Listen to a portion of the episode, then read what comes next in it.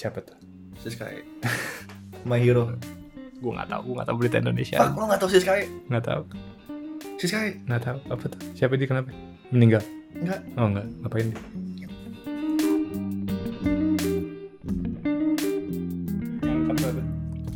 Oke balik lagi di balik kakak. Jam setengah satu weekday orang normal tuh sekarang pada tewas jadi kita Mahasiswa masih bangun lah. mahasiswa masih pasti. Kalau mahasiswa tuh pasti. Fokusnya buat lo, woi yang lagi tiduran nggak jelas hidupnya. Eh, lo ini kita bikin ginian buat lo. Biar lo nggak biar lo nggak gini-gini aja kerjaannya. Ini obrolannya yang bakal penuh insight. Bakal eh, men- mencerahkan otak lu langsung kebuka gitu. Uh, Penuh inspirasi. Yang memesnya itu tuh nggak usah yang yang main blowing gitu. Yang kalian pasti bakal komen, wah bang, inspiratif banget. Ini ada- daging banget ada lah. daging ya kan. Kira, obrolan daging tengah malam. oh, kira gue kintan dagingnya. Jadi kita sekarang temenin sama bapak siapa bapak siapa namanya bapak Evet ya Evat, bapak Evet dia bisa dibilang kebalikannya gue. Kalau gue kan udah, bego nggak jelas hidupnya ya kan. Bikin ginian kan. Duduk di atas yoga ball. Dia tuh ke- kebalikannya coba. Sekarang pekerjaan status karir jabatan dan itu tuh itu gimana bapak Evet kerjaan gua digital analytics. Ya it's been 6-7 years gue di dunia digital. Dari ngerjain Google Ads, Facebook Ads, terus sekarang ngerjain digital analytics. Jadi gue yang bantu setup Google Analytics di sebuah website di perusahaan random di negara Indonesia. Dan ya ya udah karyawan biasa posisi ya manajer-manajeran lah. manajer manajeran bayangin tuh lo bayangin aja dulu oke? Lo yang rebahan sekarang lo bayangin aja dulu. Lo mau jadi kayak lo mau jadi kayak dia atau kayak gue tuh ditentukannya dari sekarang soalnya oke? Lo kalau lo masih tiduran jadi kayak gini. Ya hah? Kalau ditanya gue kerjaan apa sekarang eh nyeduh kopi duduk di atas yoga ball terus di atas green screen terus ngomong depan kamera sendirian. Minus duit ATM per detiknya oke? Jadi lo yang putuskan.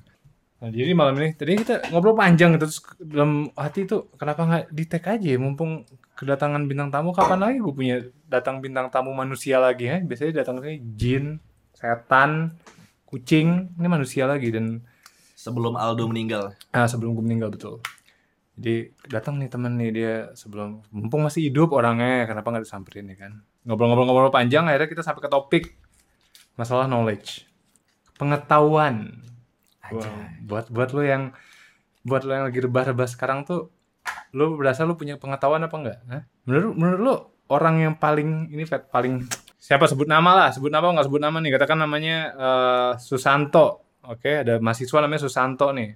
Tolol. Wah, nggak ada yang masuk, apa pun dosen bilang nggak ada yang masuk. Waktu SMA nggak pernah juara. Dikasih aljabar dikit langsung bebaring orangnya. Orang yang seidiot itu bisa, bisa dibilang dia nggak punya pengetahuan sama sekali nggak? nggak juga sih. Pasti dia ada hal yang dia pahami kan. Gue percaya setiap orang tuh sebodoh-bodohnya dia ada satu hal yang dia dalemin gitu. Sebodoh-bodohnya dia dan dia dalemin. Berarti katakan Susanto nggak jago akademik, dia jago apa gitu. Pasti ada gitu. Entah dia suka anime, meskipun cuma suka anime, wibu, tapi dia ada knowledge tentang wibu, dia ngerti culture wibu dan menurut gue itu bisa jadi weapon dia di masa depan. Bisa jadi weapon dia di masa depan. Knowledge itu bisa jadi weapon. Nah itu balik tuh ke obrolan kita sebelum ini ditekan tadi tombolnya ya kan.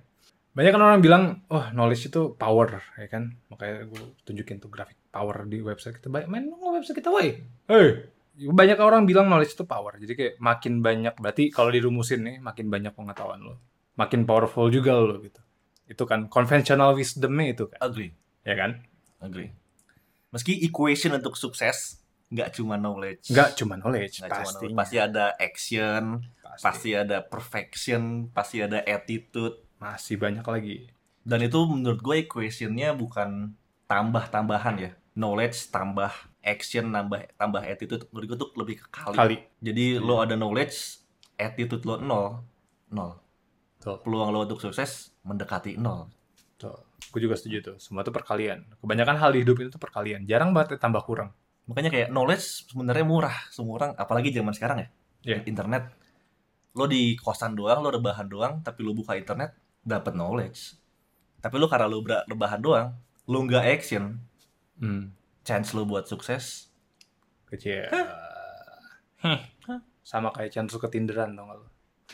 Nah cuman yang menurut gue menariknya lagi dari knowledge tuh menurut gue nih yang pada rebahan di kosan sekarang tuh kayaknya susah deh ngebedain mana yang knowledge which is pengetahuan mana yang informasi. Jadi data disama dengankan sama informasi which is informasi adalah data yang udah diolah.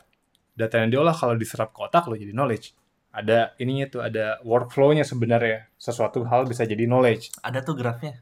Di mana? Ini pasti buat kalian nih informasi yang wah daging, Daging. banget nih, daging banget. Coba. Itu itu itu itu ini banget. Ini banget. Ya, ini banget. Aja ada kucing lagi goblok. Ini banget nih nih. Dari medium orang Indo lagi kurang apa coba kurang canggih. Siapa penulisnya kita hargain dong. oke oke, kita kita kasih dong. Masa kita nggak ngasih? Emang kita satu- IGN Media. Oh emang kita selalu setuju kalau ngasih source? Cuman lu anggap aja ini knowledge experience creativity lu ganti aja ini sama ini info- data informasi knowledge oke? Oke lu ganti sendiri di otak lu. Kalau lu tapi ini bener sih. Knowledge itu berharga. Lo dapat banyak knowledge-nya lo rebahan. Lo tahu ada artis yang meninggal. Lo tahu ada kejadian tsunami. Lo tahu Deddy Corbuzier podcast apa gitu. tapi udah lo tahu banyak. Hmm. tapi ketika lo nggak bisa connecting the dots lo nggak dapat experience. Apa tuh ibaratnya oke artis artis yang meninggal kecelakaan ini tuh konteksnya apa ya gitu? Yang bisa dibilang ya kan? Experience di sini adalah konteksnya ke gua apa konteksnya ke sosial sosial polita politikal tuh apa. Ya ketika lo udah bisa dapetin konteksnya ke mana pun ya dari sebuah kejadian kan lo bisa konekin ya tiba-tiba ke diri lo sendiri. Lo bisa konekin ke kehidupan lo. Hmm, atau lo bisa ngambil hikmahnya. Hmm. itu udah ke experience menurut gua. Itu udah next step dari knowledge.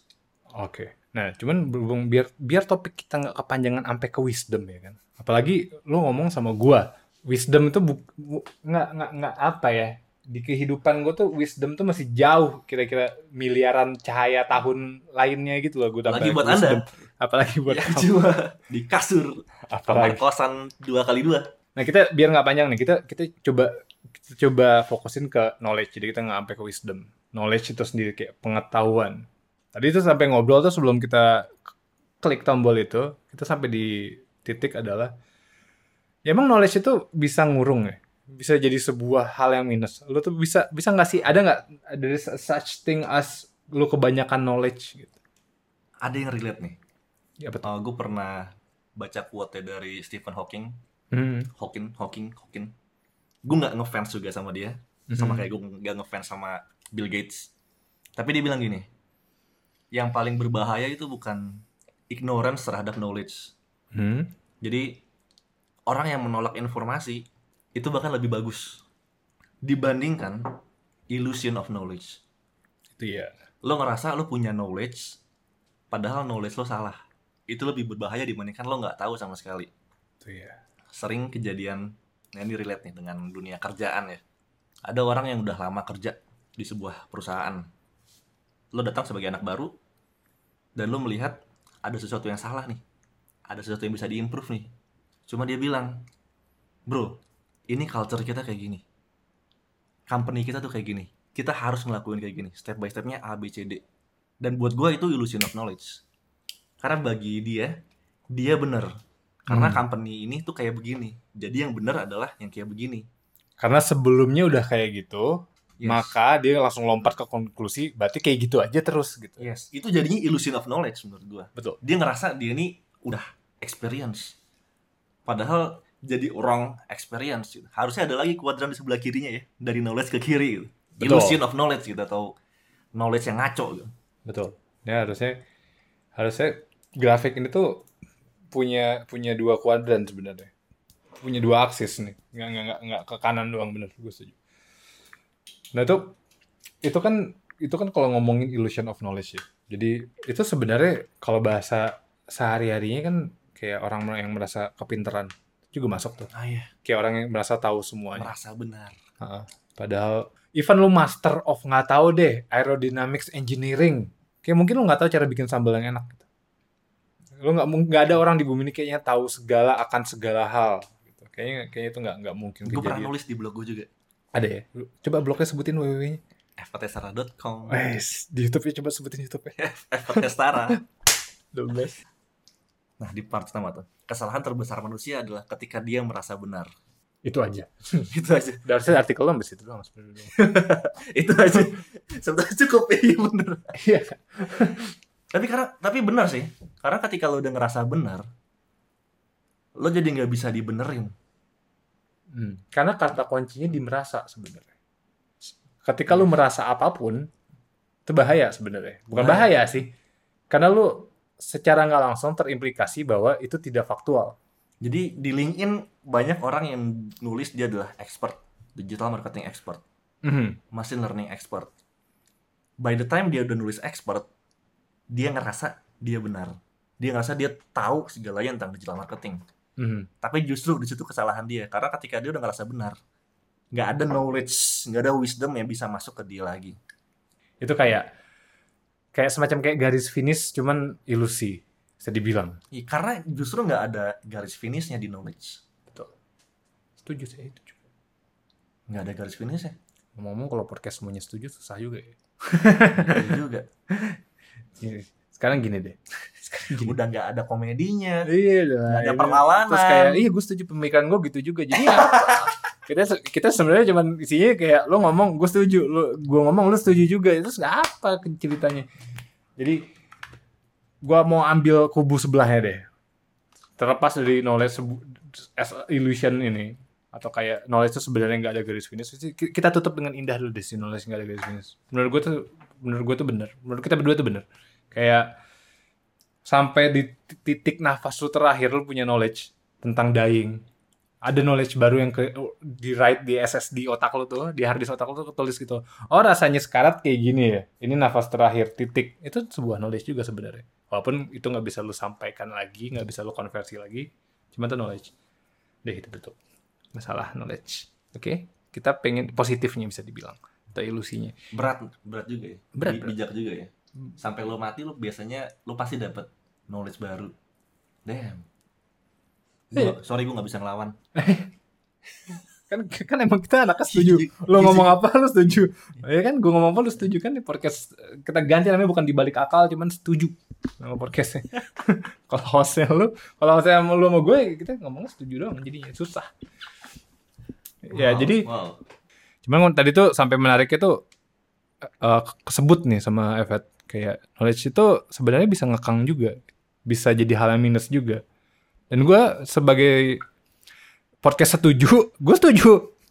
Knowledge itu bisa ngekang juga. Lu ada ada contoh nggak? Saat knowledge itu mengekang. Cuman bukan berupa ilusi. Bukan ilusi of knowledge. Kalau tadi kan percontohan lu ilusi of knowledge. Kalau ini beneran lu punya knowledge cuman gara-gara lu punya knowledge jadinya malah stuck hidup ini. Bukannya makin lancar tuh hidup. Coba lo ada percontohan nggak? nggak nemu gue. Nggak nemu lo? Karena kalau emang udah bener cara lo mendapat mendapatkan knowledge ya, Mhm. lo nggak akan pernah stuck. Gue nggak akan pernah stuck. Lo pasti jalan terus gitu. Lo mau belajar musik, lo nggak akan pernah selesai belajar musik. Ketika lo udah ngerasa lo jago main gitar, lo jago main bass, di situ lo berhenti. Mhm. Itu illusion of knowledge. Jadi buat buat gue yang bikin stuck itu illusion. Lo ngerasa lo udah jago. Gue jago banget main bass. Gue jago banget main gitar.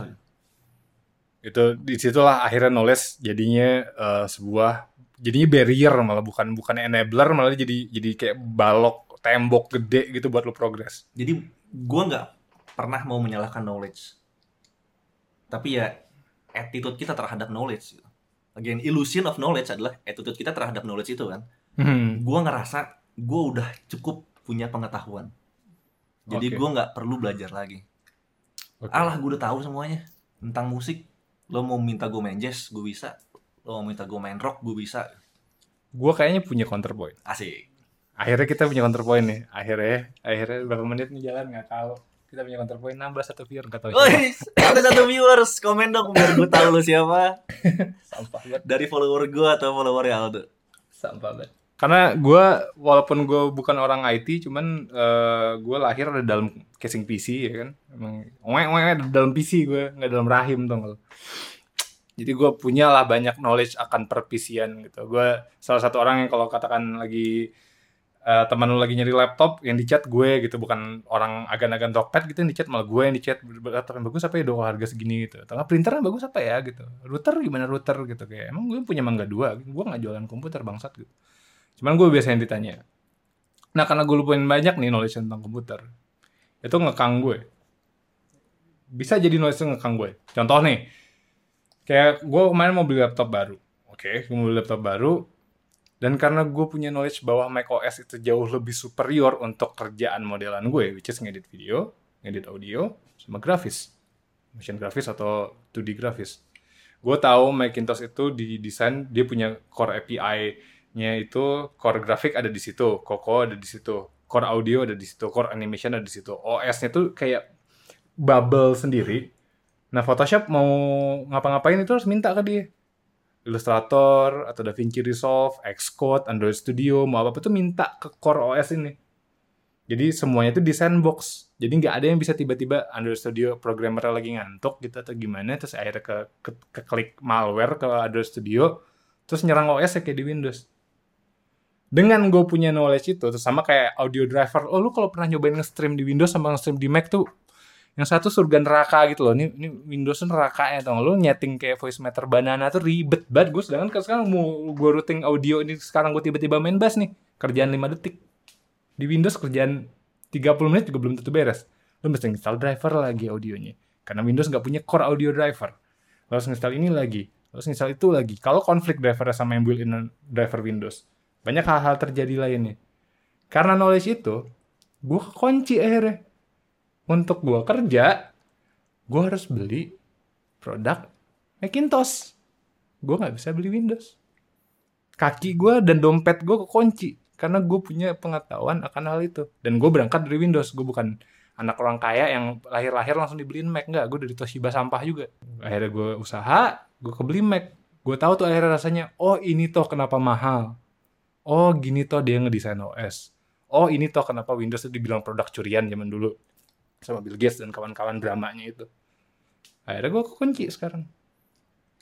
Di situ gue disagree. Kenapa tuh? Karena bukan knowledge-nya yang ngeluk yang ngelok lo. Apanya tuh?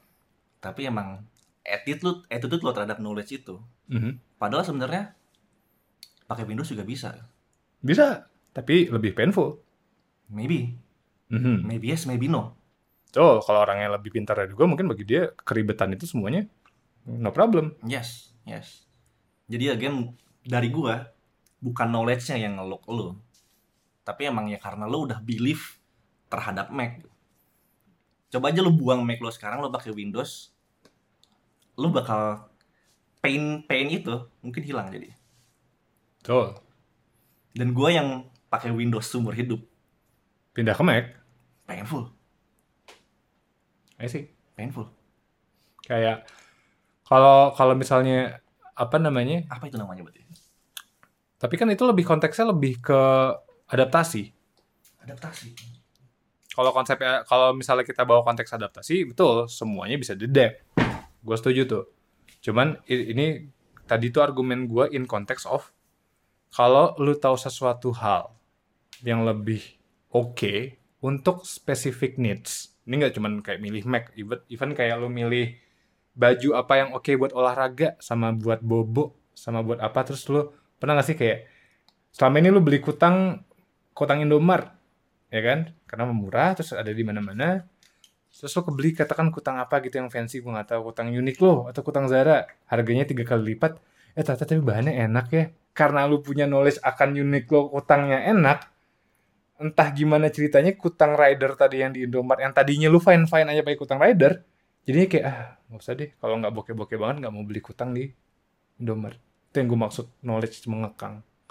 Kayak ada beberapa instance ada beberapa case study yang kalau misalnya lu udah punya knowledge akan hal itu dan lu tahu kenapa itu didesain dengan begitu lu tahu value propositionnya lu tahu target marketnya lu tahu marketingnya juga termasuk di situ lu tahu brandingnya lu tahu komunitas yang makainya segala macem.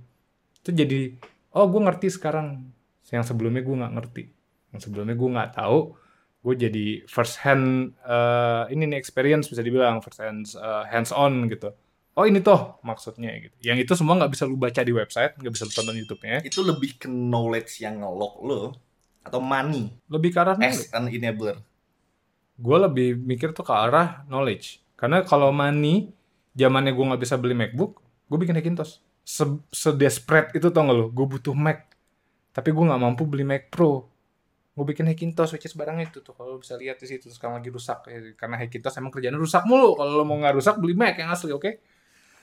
Kayak se desperate itu karena gue butuh gue butuh barangnya gitu. Kenapa gue butuh barangnya? Kan dulu gue nggak butuh barangnya. Ya nggak karena dulu gue belum pernah punya knowledge akan gue pakai Mac itu yang menurut gue tuh ngoncinya di situ. Yang gue maksud ngunci kalau katakan argumen lo ya sekarang katakan Mac musnah dari dunia ini Apple besok bangkrut Tim Cook nggak tahu tiba-tiba bunuh diri gitu kan terus sahamnya turun anjlok tutup Apple gitu. Gue bakal tetap kerja nggak? Ngedit-ngedit video gue bakal tetap bisa ngerjain kerjaan klien nggak?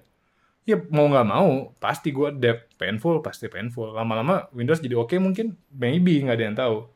Tapi jadi nggak ngelok lo dong berarti knowledge itu kalau ngelok lo lo udah total nggak bisa pakai Windows ketika Mac mati. Hmm. you decide to stop as a designer. Gara-gara Mac musnah. karena udah Mac musnah dan lu painful pakai Windows lo jadi nggak start untuk adapt ke Windows. Hmm. tapi kalau ini kan case-nya Mac musnah. Lo mau nggak mau adapt kan? Hmm. statement lu tentang knowledge itu ngelok lu jadi patah karena ke unlock ketika Mac mati lo jadi adapt ke unlock Dan kalau argumen lo gue setuju nih,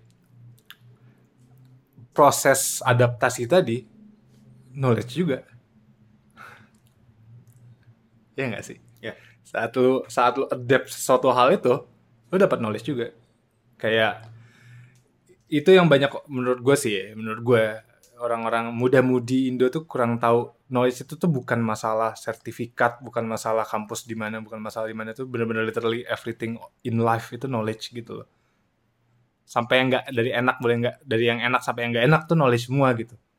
Kalau lu nge-treatnya as a knowledge, even lu bisa nge-emulate sebuah knowledge. Dari lu lacking of knowledge apa nih? Katakan lu lu nggak pernah eh gue nggak pernah deh gue gue penasaran kalau apa namanya jadi desainer yang bener gimana ya? Lu bisa tahu tuh dengan cara lu sekarang gimana? Lu consider di- lu desain nggak bener? Ya lu balik aja itu semua. Katakan lu desain kalau main milih warna lu bingung dengan nggak milih warna. Berarti emulasinya adalah oh berarti desainer yang bener milih warna nggak main asal pilih warna. Oh berarti ada mekaniknya dong untuk milih warna yang bener kayak gimana sih? Ya, dan knowledge sudah murah sekarang dan knowledge sudah murah. Lu buka HP lu ya banyak knowledge di sana gitu. Hmm. gue belajar kripto juga ya tonton YouTube aja Republik Rupiah gue jadi ngerti gitu tentang projectnya Ethereum projectnya Cardano di kuliah nggak ada belajar itu Hmm. Dan itu semua menurut gue sayangnya kecampur. Jadi ibaratnya kan knowledge tentang cryptocurrency dan dampak ke bumi ini itu nyampur sama artikel kayak mau kaya invest kripto. Ayo kaya cepat gitu. Kaya cepat 2021. Itu nyampur kan? Ya. Jadi menurut gue tuh apalagi di generasi-generasi lu nih itu harus lu lu super mega kuat gitu loh kurasinya ya nggak sih kayak ngeri nggak sih itu baru ngomongin kripto gitu apalagi kayak ngomongin ah, deh sekarang topik-topik yang lagi itu apa sih kayak mental health ya kan semua orang termasuk gue bisa bikin konten masalah mental health. Tahu apa gue tentang mental health? Emang punya gue mental health? Hah? Kayak bahayanya di situ kan. Jadi kayak balik lagi ke omongan lu tadi bahayanya adalah karena semua orang bisa ngakses semua orang bisa bikin juga semua orang bisa jadi produsen dan konsumen sebuah knowledge. Semua orang bisa jadi content creator. Jadi illusion of knowledge sama knowledge beneran sekarang udah nggak ada bedanya. Yes gimana coba ada istilah keren apa tuh? Dunning Kruger effect. Dunning Kruger effect. Kita buka nih buat dia nih. Hah? jadi setiap kali lu belajar sesuatu anything digital marketing desain di awal-awal lo pojok kiri bawah. Di mana lo competence lo zero confidence lo juga zero. Hmm. ketika lo belajar dikit lu- lo belajar dikit tentang mental health. Gue tahu mental health. Lo belajar dikit tentang cryptocurrency gue tahu cryptocurrency gue bikin konten cryptocurrency. Hmm. kebanyakan orang di sini. Of course I know everything. Baru belajar dikit langsung tinggi. Gue belajar gitar sebulan udah bisa chord balok. Gue ngerasa gue udah jadi gitaris paling jago sedunia. Hmm. dan it hap- it happens every time ketika lo belajar sesuatu yang baru. Hmm. hal baru nih yang lo pelajarin sekarang. Baru belajar dikit lo udah langsung nih langsung confident. Ketika lo stop di sini ini illusion of knowledge atau di versi lo knowledge yang ngelok lo gitu. tapi semakin lo belajar sebuah ilmu lo mulai bingung nih lah ternyata susah ya Ternyata banyak ya hidup ini. Wah, ya. ternyata banyak ya digital marketing ya Ternyata. wah desain gue pikir cuma gambar Photoshop ada kotak habis itu bisa shadow bisa warna ternyata stepnya susah gitu. Ada color science apa gitu ya. belajar videografi ada color grading anjir itu apaan color grading Color grading tuh bisa ngaruh ke mood videonya apa? nah lo lo makin I may never understand this mungkin lo di sini gitu. dan banyak yang akhirnya nyerah nih sebelumnya sombong tiba-tiba nyerah Hmm. baru ntar setelah kemudian dia mak- kompetensi dia makin tinggi oh oke mulai make sense nih lama kelamaan oh ternyata nggak mudah tapi nggak complicated juga nah di sini lo udah mulai wisdom nih jadi kelihatan ketika orang super confidence gue dengan sangat yakin dia masih di fase ini meskipun dia bilang dia expert ya Hmm. itu karena dia nyoba banyak hal dan sukses terus gitu. Tapi in the end, orang yang true expert, confidence dia nggak akan tinggi. Dia nggak dia nggak akan bilang, gue tuh jago banget gitu. Dia cuma bakal bilang, gue beruntung atau gue cuma tahu lebih dulu dari kalian. Bener. Nah, orang kalau udah ngomong kayak gitu, hati-hati. Dia jago banget gitu. Eh main gitar dong. Ah gue nggak jago bro. Hati-hati. Biasanya kayak hati-hati. biasanya malah yang kayak gitu gitu. Gue udah lupa, gue udah lama gak main gitar. Itu sama kayak siapa yang pernah bikin quotes itu ya? Eh, semacam kayak the death of the expert gitu. Kayak gara-gara internet tuh gampangnya gini deh. Ada dua do- ada dua orang dokter. Ya kan? Yang dokternya satu yang ini nih masuk ke kategori ke kategori bisa dibilang udah kebanyak udah udah ngelewatin semua phase ini. Jadi mereka nganggapnya ya gue sedikit banyaknya tahu complicated emang cuman nggak mustahil untuk dilakuin. Oke? Itu dokter satu. Dokter dua nih, katakan dia di fase nggak usah di of course I know everything deh terlalu ekstrim. Katakan dia di fase oh is there more to it? Maybe gitu masih kayak oh banyak ya ternyata gitu. Oke, udah dokter nih. Ada kan satu namanya dokter Siska, yang satu namanya dokter Siska sama siapa enaknya? Dokter Roni. Siska dan Roni ya kan? Di penjara. Siapa tuh? Siskae. My hero. Gue nggak tahu, gue nggak tahu berita Indonesia. Pak, lo gak tau Siskae? Nggak tahu, Siskae? nggak tahu. Apa tuh? Siapa dia kenapa? Meninggal? Enggak. Oh enggak, ngapain dia? Oh dia dokter cuman porn. Enggak, dia bukan dokter, dia... Siskae tulis... Dia cewek eksibisionis gitu, suka naked in public. Oke, makhluk yang ini nih. Ya enggak? Yoi. Heeh. Terus dia naked di publik, terus penjara. Ya, udah gitu doang. Udah gitu doang. Thank you. Itu makanya gue gak pernah ngikutin Indonesia. Gue mending gak tahu gue informasi gitu. Karena banyak tau gak lo, lo, lo gak tahu apa di di M1 Max itu ada dedicated controller buat ProRes codec doang. Itu menurut gue jauh lebih menarik daripada si Sky telanjang tuh terserah dia mau telanjang mau ngapain juga bebas. Gak ada ngaruhnya bumi ini berputar. Kenapa diurusin? Hah. Oke, balik lagi tadi. Oke, katakan ada dua dokter ini nih. Satu lagi dokter Siska E, yang satu dokter Roni ya kan. Dokter Roni yang masuk ke kategori ini nih, yang kayak ya sebenarnya nggak gampang sih ribet sih, cuman nggak nggak impossible kok gitu. Satu lagi baru kayak belajar baru belajar. Cuman yang satu punya audience. Siska E itu banyak followers ya karena katakan nggak tahu, lebih jago ngomong, lebih berkarisma apa pun itu meaningnya ya kan. Yang lebih kelihatan expert dan bisa menyuarakan knowledge-nya dokter Siskae. Padahal yang punya knowledge beneran dokter ini. Sekarang salah dokter Roni nggak? Salah dokter Siska nggak? Nggak ada yang salah.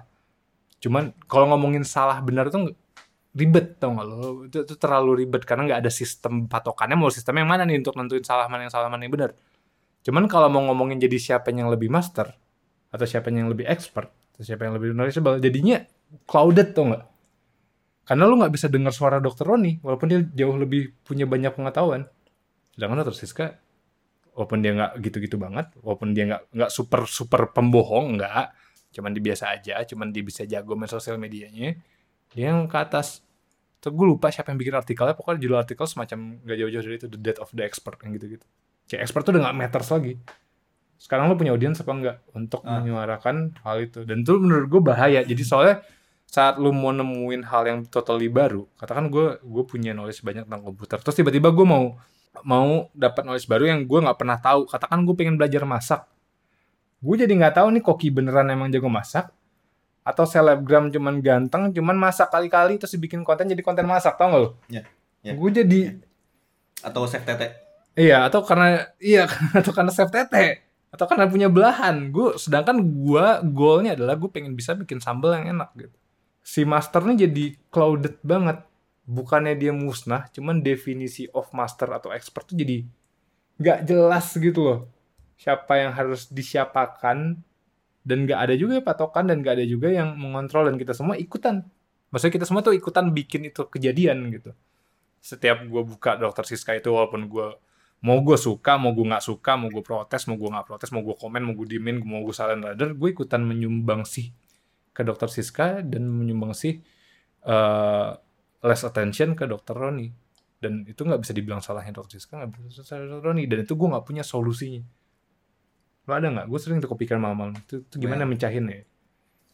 Karena masalahnya jadinya bukan illusion of knowledge, bukan knowledge yang mengunci lu, tapi Knowledge jadi nggak matters. sebenarnya masih matters cuma distort. Iya, distorsi of terlalu, knowledge. terlalu keruh. Heeh. The true knowledge udah hidden sama knowledge knowledge yang keruh. Jadi orang belajar dari knowledge knowledge yang keruh itu dan either nggak dapat apa-apa atau jadi illusion of knowledge yang ngerasa dia udah punya pengetahuan padahal sumbernya salah. Iya.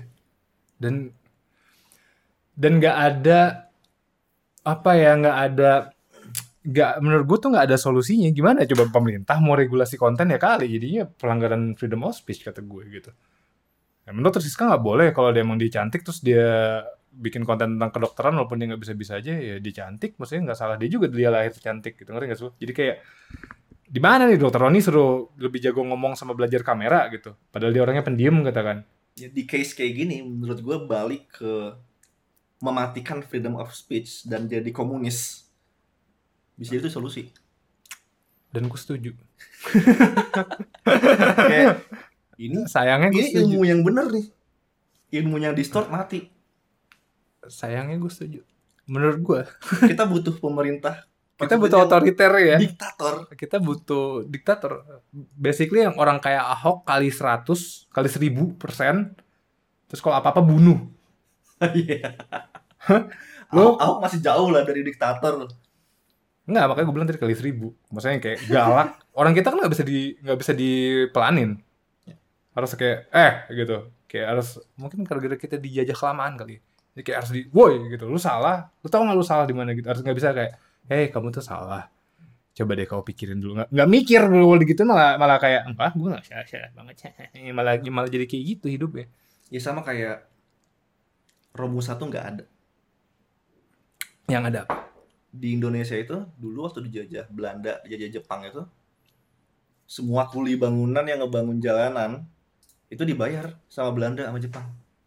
Dibayarnya ke mana? Ke kepala desa. Kepala desanya korup. Cuma karena historinya udah di distort, jadinya dibuat seolah-olah kita yang baik. Nggak mungkin dong sejarah dibilang ini kepala kepala desa Indonesia itu semua korup. jadi, jadi yang disalahkan ya di kambing hitam kan Belanda. Ada Romusa, Jepang ada Romusa, ada kerja paksa. Mm. Distort, information distort. Hmm. Jadi ibaratnya distorsi akhirnya dari dari knowledge kita dari ber- berangkat dari informasi informasi kita proses jadi knowledge knowledge habis itu punya konflik terus jadi distort of knowledge distort of knowledge jadinya illus- illusion of knowledge dari illusion of knowledge kita punya jadinya truth tuh jadi kayak makin apa jadi kebenaran yang mana? Romusa jadinya yang bener yang mana? Ya kan? Iya. udah gue nggak ngomongin fakta ya. Gue nggak ngomongin fakta. Selama nggak semua orang di muka bumi pakai Google Glass atau pakai GoPro tempelin terus ngerekam 24 jam dalam hidup ya fakta sebenarnya itu nggak mungkin kejadian. Kita bicara truth aja dulu. Bicara kebenaran dulu which is kebenaran buat yang nggak tahu tuh setahu gue kebenaran ada tiga. Ada objective truth yang paling dekat sama fakta kayak api itu panas itu itu nggak ada orang yang bilang api nggak panas kecuali tukang santet atau dukun oke? Terus ada personal truth yang menurut lo api itu nggak panas-panas banget. Menurut lo mungkin api panas banget gitu. Kayak jadi ada macam-macam sama ada social political truth gitu. Kayak jadi menurut orang Bogor menurut orang Depok api itu panas gitu. Setahu gue ada tiga. Wah daging banget bang. daging nggak tuh hah makan maka di all can eat tuh ada yang 90 ribuan sekarang yang mahasiswa masih gitu-gitu banget kerja Coba ulangin apa itu tiga truth?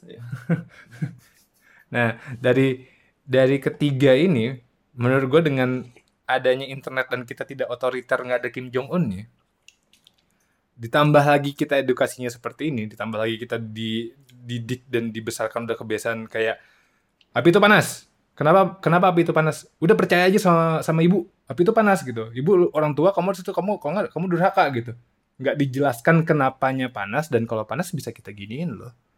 Untuk dingininnya kayak gini loh kenapa dia panas. Jadi kita dari kebiasaan kayak lu terima aja udah kayak gitu gitu. Jadi yang masalah truth tadi jangankan dipecah tiga kategori, orang tuh nggak tahu lagi gitu loh truth apa. Gara-gara chain dari informasi ke knowledge, ke distortion of knowledge, ke illusion of knowledge, ke definition of truth tuh udah nggak ada train of thought-nya gitu loh. Itu udah flyby aja. Oh, gue baru baca artikel aja tadi ada artikel heboh, lucu, seru, eh gitu. Lewat aja udah. Nggak ada lagi proses untuk jadi sebenarnya itu yang mana ya yang bener? Oh itu benernya menurut dia. Oh yang dia sih bilangnya yang bener kayak gitu. Oke dua pendapat yang berbeda nih. Kalau pendapat gue pribadi sih gini kita nggak setuju nggak apa-apa. Itu udah nggak kejadian Fred. Gue ngeliat itu udah udah udah selesai nggak tahu kenapa cuman itu udah beres aja Ya menarik. Sebelum kita ngobrolin nih, Apa? ya gue percaya illusion of knowledge tuh sumber penyebab. penyebab dari semua hal itu Iya. Ternyata illusion of knowledge adalah akibat. Penyebab dari semuanya ya informasi yang distort. informasi yang distort apa informasi yang kebanyakan which is distorsi sebenarnya ke- kebanyakan sinyal jadi distort Kebanyakan informasi kalau semuanya truth, semua orang di dunia bijaksana. but money buat apa buat apa ngasih informasi truth kalau nggak ada maninya ya nggak Iya. Ya apa? Kebanyakan informasi masih mending. Cuma sekarang udah kebanyakan informasi, informasinya nggak benar. The root of all evil ya, informasi yang nggak benar informasi yang nggak benar. The false knowledge. Akhirnya jadi ada false prophet. hmm Akhirnya jadi ada illusion of knowledge. cuman ke, ah, Wow. gue gue tuh gini loh maksudnya gue biasa kalau mikir gini nggak tahu sih ya kayaknya lu juga sama deh gue tuh biasa kalau lagi mikir-mikir kayak gini tuh gue coba oke kalau gue punya all the power in the world nih pasti gue bisa come up with solution harusnya gue bisa come up with solution cuman gue untuk masalah beberapa masalah tuh gue nggak bisa termasuk salah satu masalah ini kayaknya katakan lu main date nih tadi barusan. Semua orang harus kalau ngasih informasi itu yang benar. Terus kayak di state ini tuh opinion scientific paper atau apa nih intensi lu? Lu nggak apa-apa ngasih informasi yang sama sekali nggak benar. Katakan informasi yang benar sini adalah menurut gue eh, cewek namanya A tuh jahat deh sama gue. Dia suka nyakitin hati gue yang gitu-gitu. Melayu lah ya kan? Nggak apa-apa cuman ada tuh statement this is opinion lu nggak bisa ganggu gugat itu katakan demanded sampai se-strict itu ya kan kayaknya bakal ter ba- gimana ya nggak ad- ada juga orang yang bakal eh mana sih yang opinion mana sih yang fact pasti ada orang yang punya cap bottleneck otak gitu eh tadi tuh gue barusan yang gue rasain tuh itu opinion itu fact atau itu truth gue apa personal truth gue ya tapi kalau gue nggak state ini di website ntar gue ditangkap polisi gitu ngerti gak sih? Iya. Jadi itu bukan solusi juga. Bukan. Terus solusi keduanya apa? Matiin internet, matiin channelnya, distribution channel matiin. Cuman berguna. Nggak ada internet, gue nggak kerja. Ya nggak ada internet, nggak ada informasi. Bisa dibilang, balik lagi ke perpustakaan. Baik lagi. Terus jadinya bisa konspirasi teori yang government ngontrol informasi dan kawan-kawan. Gitu. Jadi kayak, Tapi lebih baik limited information dibandingkan information overload yang full of distort information. iya itu gue setuju. Kalau kalau disuruh The, pilih, the, le- the, less- the lesser evil. ah ya kalau kita disuruh pilih dasar evil gue setuju. Cuman kalau pengen kayak bersih total gitu. Ibaratnya kalau kita mau ngilangin virus di komputer nih, kayaknya nggak ada deh solusi bersih total. Karena udah pas internet kecipta tuh orang kagetan gitu, internet booming jadi kayak dan teknologi kan aturnya cepet ya. Kayak apa-apa tuh gitu. Regulasi pasti di belakang. eh apa namanya? Kayak oh sosial media buruk untuk mental. Itu pasti di belakang, ya kan? Karena harus terjadi dulu dan teknologi terjadinya terserah gitu speednya. Kayaknya sih ya paling ini solusi nomor tiga menurut gua. Kayak nomor satu tadi ngecap orang yang harus strict gitu pasti ada orang bego yang nggak bisa keep up ya kan? Jadi itu nggak bisa ngilangin internet juga. Internet berguna. Solusi ketiga mungkin mungkin mungkin kita kayak bisa dibilang masing-masing injek software gitu kayak semacam firewall entah gimana mungkin Elon Musk coba develop ininya Neuralink cepetan kayak untuk ngekurasi apa pun yang lu lihat di layar katakan gue lihat Dunning-Kruger effect nih Oke dari namanya gue punya asumsi dia semacam antara ilmuwan atau filosofer. Which is gue gak pernah dengar sebelumnya, gue tau dari teman gue. Ya nggak di podcast ini.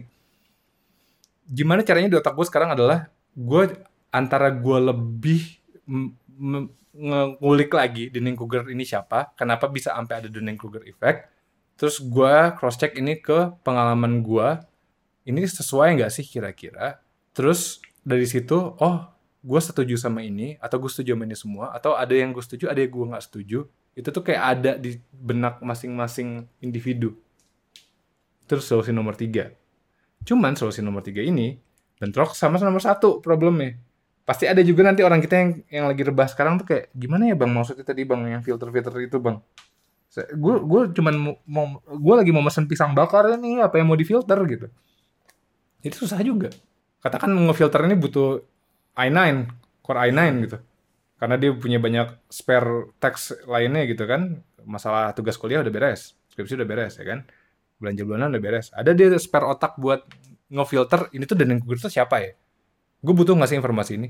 Atau gue butuh buat kalau gue butuh buat apa? Buat gue keren kerenan di teman? Buat gue analyze hidup gue sendiri? Buat gue analyze hidup orang? Atau apa gitu? Cuman ada orang yang katakan prosesornya Pentium 4 jangankan ngomongin itu. Dia besok mau ngapain aja ikut temennya aja. Karena gue nggak tahu juga gue gue gue pasif aja gue nafas aja gitu. Jadi solusi nomor tiga nggak bisa juga. Jadi nggak ada solusinya dong gimana Fet kan podcast ini kita menyelesaikan semua permasalahan hidup di bumi ini Fet Society. Fuck society. kita kan tugasnya adalah durasi sejam itu kita menyelesaikan semua problem di muka bumi selama tiap minggunya kita akan menyelesaikan semua problem di muka bumi Fet Solusinya menurut gue sih balancing. apa tuh balancing apa Sama kayak informasi bagus, informasi buruk. Kita kan pengen informasi bagus full 100% hmm idealnya ideally. hmm Cuma nggak bisa. betul Informasi buruk lebih dominan sekarang Aha, jelek juga. aha. Menurut gue balance caranya ya semi diktator. semi diktator Jadi dari government ya ada media yang menyajikan truth, full truth of everything. Aha. Dan itu cukup banyak. Sisanya freedom of speech. Yang Oke. tentang truthnya, yang konspirasi. aha. Ketika itu udah balance dan semakin terlihat, menurut gue dunia bakal better. oke Itu yang paling doable. hmm. kalau nggak ada Karena kon- semi manage, semi control. iya jadi itu kan sebenarnya konsep free free press kan sebenarnya udah kejadian tuh cuman money Ya terlalu banyak kepentingan. iya semua orang punya kepentingan akan kepentingan ini which is nge-defeat purpose itu semua jadinya kayak katakan harusnya free press dia dia jujur mengomentari apa yang dilakukan pemerintah katakan. Cuman gara-gara itu punyanya pemerintah juga atau anaknya pemerintah atau adanya pemerintah atau pamannya pemerintah. Jadi dia mendukung yang harusnya nggak didukung yang gitu-gitu kan Padahal sebenarnya. hakikatnya news, berita, Hmm. news, N-E-W-S, itu kan North, East, West, South. Hmm. Lo harus ngeliat dari semua perspektif kan. Media itu harusnya memberikan semua perspektif. Oke, Jokowi, Prabowo, maju jadi presiden. Hmm. Harusnya media itu nunjukin goods of Jokowi, the bad of Jokowi, the good of Prabowo, sama the bad of Prabowo. Lo pilih yang mana? Terserah. Yang penting lo wajib ngebaca semuanya. Hmm. Hmm. Makanya apa ya? Kalau kalau mau ngomongin kayak free press gitu, ibaratnya leb- jauh lebih objektif dan jauh lebih information eh, bukan information educational bias. Jadi bias cuman dia masih based on education gitu.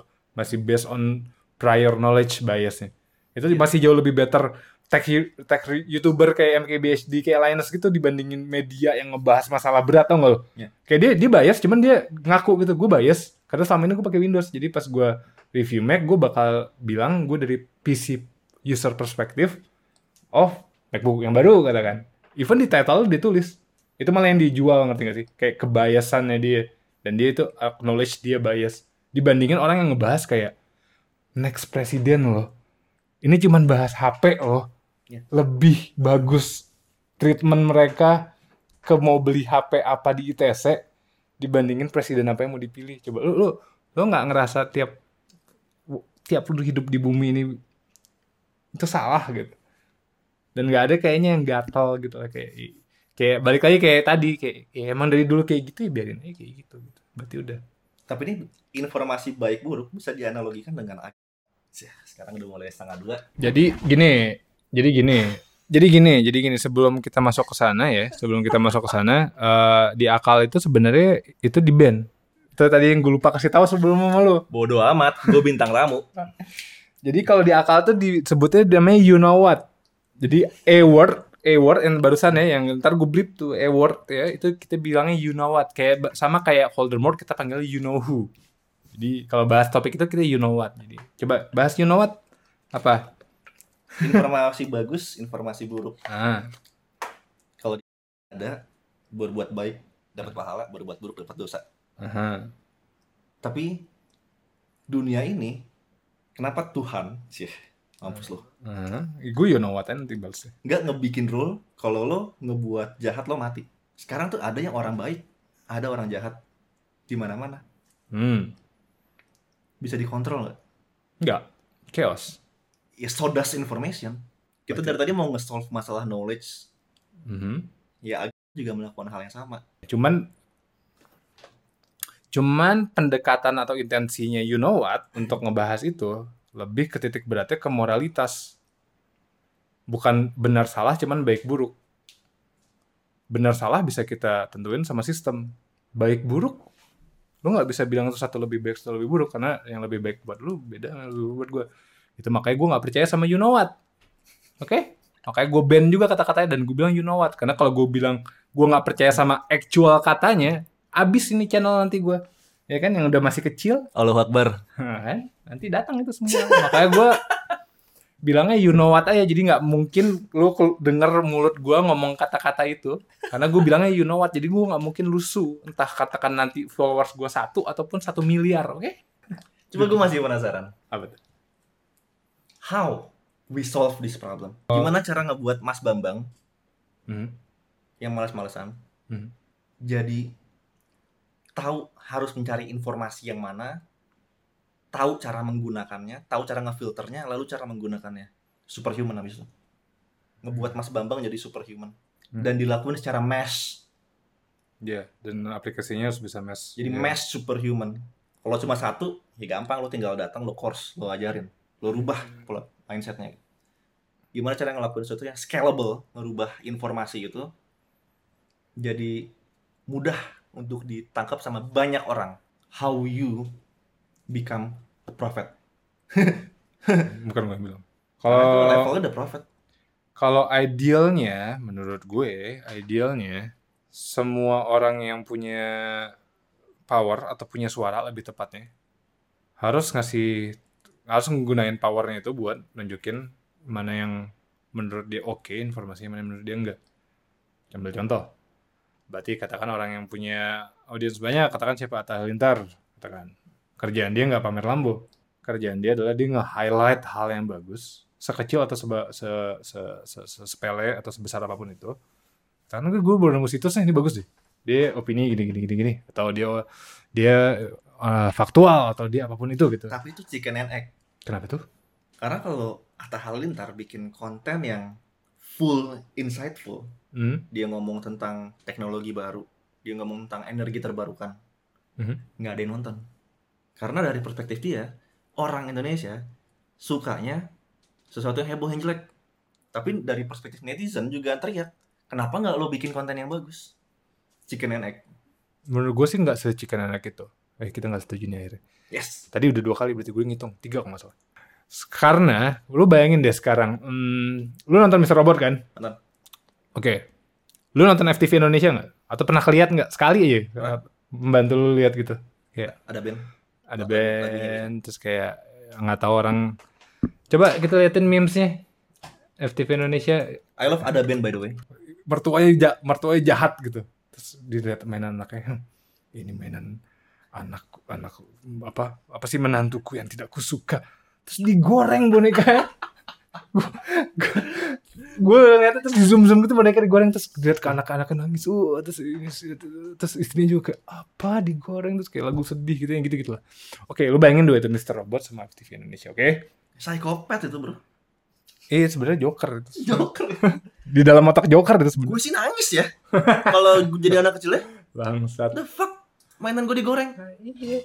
Ini bandnya di autoplay. Dibuang masih mending, hilang. Digoreng. Digoreng Depan mata. Iya depan mata terus di zoom zoom itu cang cang cang cang cang cang cang cang gitu. Nah oke, itu kan tontonan itu tontonan orang Indonesia katakan tontonan semua orang Indonesia kayak gitu atau kebanyakan orang Indonesia kayak gitu, ya kan? Atau kayak gitu tuh barusan. Lo bayangin nggak kalau tiba-tiba entah adalah peraturan, entah ada standar, entah ada apa pun itu namanya yang require minimal FTV Indonesia itu semester robot. Minimal semua FTV ini, ini semua nih minimal kualitasnya semester robot. Yang outputnya adalah peraturan itu agar si mau itu pembantu kek, mau itu nyokap lo kek, mau itu elunya sendiri kek yang suka nonton FTV. Gak ada lagi tontonan kayak FTV, minimal Mr. Robot. Terus dia kan jadi kayak, aduh aku mau nonton tapi FTV-nya berat atau FTV-nya Mr. Robot aku nggak ngerti. Cuman yaudah deh aku aku paksain nonton itu apa sih? Eh, mual nggak ngerti, mual mual pusing, migrain gitu. Tapi mau nonton ditonton lagi itu lama-lama kan jadinya kepaksa gitu loh. Karena standar of quality-nya naik. Dan kalau lu perhatiin Mr. Robot sebenarnya kan film FTV. Film tentang percintaan sama anxiety personality kan sebenarnya personality disorder. Lu bisa relate sebenarnya. Walaupun itu super sci-fi kayak wah orang bisa Dengan problem dan hikmah yang sama. Iya, pesan moralnya Quality-nya dinaikin. quality cara penyampaian pesannya dinaikin. Kalau ada aja yang bisa ngasih, oke minimal semester robot. Atau kayak silent agreement gitu. Sama semua per FTV-an ini, sama semua content creator nih, minimal segini ya. Kita-kita aja nih. Kalau ada yang di bawah tuh gimana? Cengin sampai mati. Cengin sampai nggak berani upload. Menurut gue tuh membantu. Possible. Menurut gue membantu. Possible. Karena ibaratnya katakan di eh, gue lupa lagi Mr. Robot tuh siapa yang bikin dan ditayangin di mana. Setahu gue, setahu gue, Malek itu si Freddie Mercury. setahu gue Sam Ismail. Sam Ismail kan. Setahu gue itu eh tayanginnya di TV, pokoknya di salah satu semacam HBO Max gitu. Gue lupa Iya. tapi apa.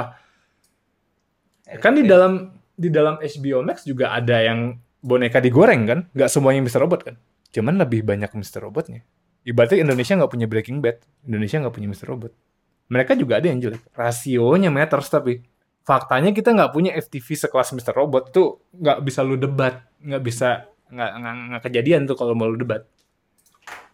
Kayak ini ini makhluk ini kiri kanan ini capture kan ya. Makhluk kiri kanan ini ini dua hal yang sama nih pesan moralnya selalu tahu aja dulu. Terus Shopee, Dua puluh ribu apa aja.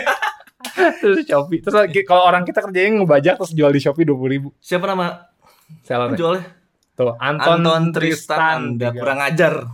menurut gue itu bisa jadi itu starting point saat ada agreement atau saat ada apa eh kita punya standar ya Korea Korea nggak ada diktator Korea Selatan ya tapi Mhm. mereka drastis loh objektif ya kita ngomong ya Hmm. secara quality bagus Korea Hmm. Hmm. dulu mungkin du- dulu pasti lebih jelek dibandingkan sekarang Hmm. dulu mungkin kualitasnya sama lah dengan mayoritas konten-konten di Indonesia Hmm. tapi movementnya dari pemerintah Betul. mereka nggak subsidi semua agensi kreatifnya kan lo mau bikin film itu itu itu itu ini Hello Kitty direbus.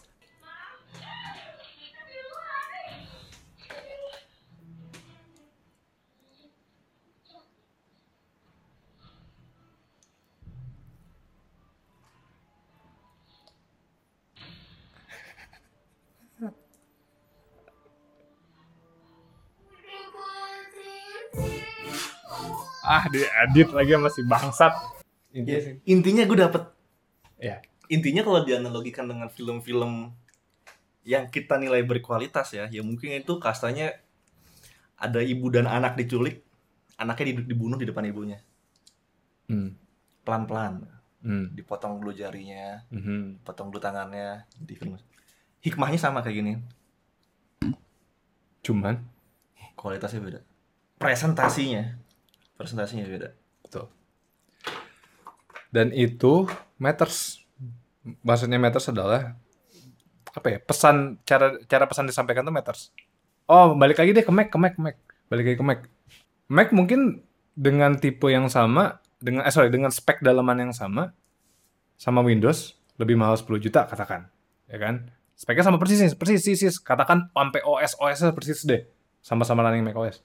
Cuman yang satu Windows, yang satu Windows common laptop gitu, satu Macintosh. Cuman lu lihat laptop Windows aja kayak gimana desainnya gitu.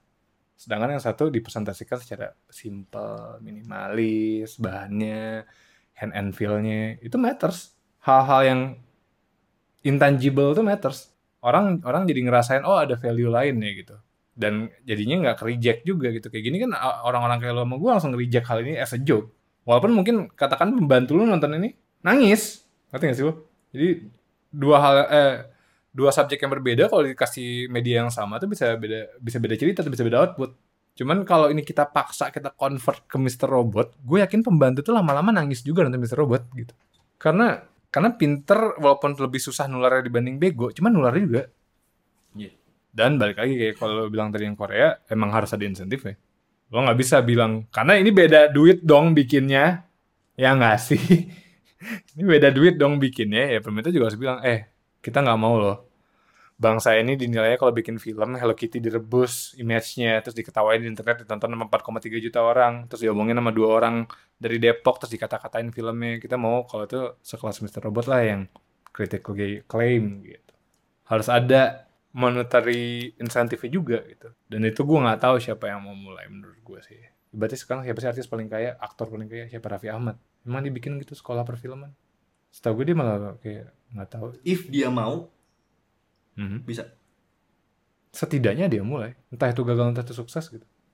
Kayak dia dengan dengan wealth dia segitu banyaknya dia bilang gue nggak mau malah malah ada budget buat bikin film Mr. Robot Ah, di Indonesia dengan standar Mr. Robot gue dengan keresahan Indonesia. Berarti dibandingin dia pamer dia barusan beli tas istrinya harga 2 miliar di YouTube dia? Atau anaknya dia beliin mainan harganya 100 juta? Dia bikin video YouTube gue cari. Katakan gue Raffi Ahmad gue bilang oke malam ini gue nyari semua filmmaker terbaik di Indonesia. Gue pengen bikin film bagus banget. Gue sedia duit segini konsep gue kayak gini. Kontak personnya ada di bawah. Gue butuh DOP gue butuh videographer gue butuh director gue butuh aktor kalian bisa isi formnya kumpulin CV kalian di bawah. Gue pengen bikin project paling gede paling bagus kita buktiin. Target gue Indonesia minimal menang Emmy. Film ini menang Emmy. Ayo kita semua bisa. Cuman kan enggak. Karena nggak tahu kenapa. Dan karena gue orang miskin gue nggak tahu kenapa. Jadi gue nggak tahu juga tuh di otak dia adanya apa gitu. Tapi faktanya enggak. Nggak kejadian tuh gitu. Karena fase untuk ngebuat ada satu orang yang inisiatif untuk ngelakuin itu itu fase kedua. Fase pertamanya dia harus punya supporting system. Ketika dia mau melakukan itu sistemnya ngebantu dia. Coba Raffi Ahmad tiba-tiba dia sendiri mau ngelakuin kayak gitu. Tapi nggak ada supporting sistemnya nggak ada yang mau ngebantu nggak ada investor. Nggak ada yang mau ngiklanin. Nggak bakal kejadian. Nggak jalan. Nah itu di bahasa gue biasanya tuh sebutnya terus namanya ekosistem.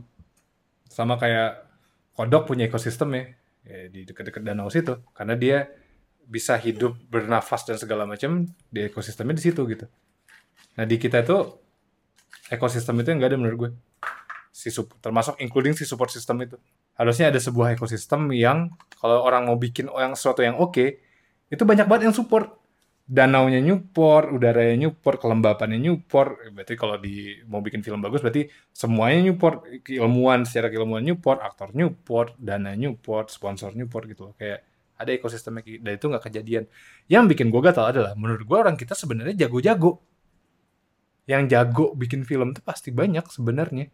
Iya. Cuma sekarang nggak tahu berakhir di mana. Di bank katakan kayak kayak gue nih bentar lagi berakhir di kantoran juga akhirnya gara-gara nggak ada ekosistemnya. Gue udah pour on money ke ini semua tapi ini nggak working secara rupiah ya mau nggak mau gue harus balik ke realita ekosistemnya nggak mendukung gitu ya mungkin katakan gue stuck di tempat kerja ya gue ninggalin ini semua beres ini karena ekosistemnya nggak ada. Gue nggak bisa jadi kata? Gue nggak bisa lompat-lompat berarti. Ini menarik ya kalau kita kepersimpel dengan masalah knowledge yang kita obrolin di awal Hmm.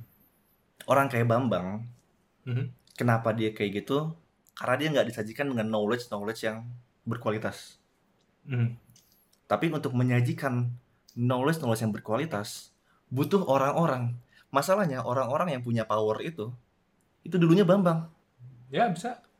Jadi kita mau ngebenerin Bambang harus dengan informasi. Tapi kalau mau ngebenerin informasi harus ngebenerin Bambang. Kayak Ouroboros gitu jatuhnya. Ya. boros semua hal di hidup ini tuh spiritual. Oh spiritual nggak di band by the way. Di atas spiritual nggak di band yang di band cuma ini. karena kalau spiritual tuh folder gedenya. Di parent folder tuh spiritual. You know what? Tuh di bawah ya sebenarnya. Cuma lu nggak belajar folder gedenya langsung ke sini. Makanya rusak semuanya. Tau gak? Hah?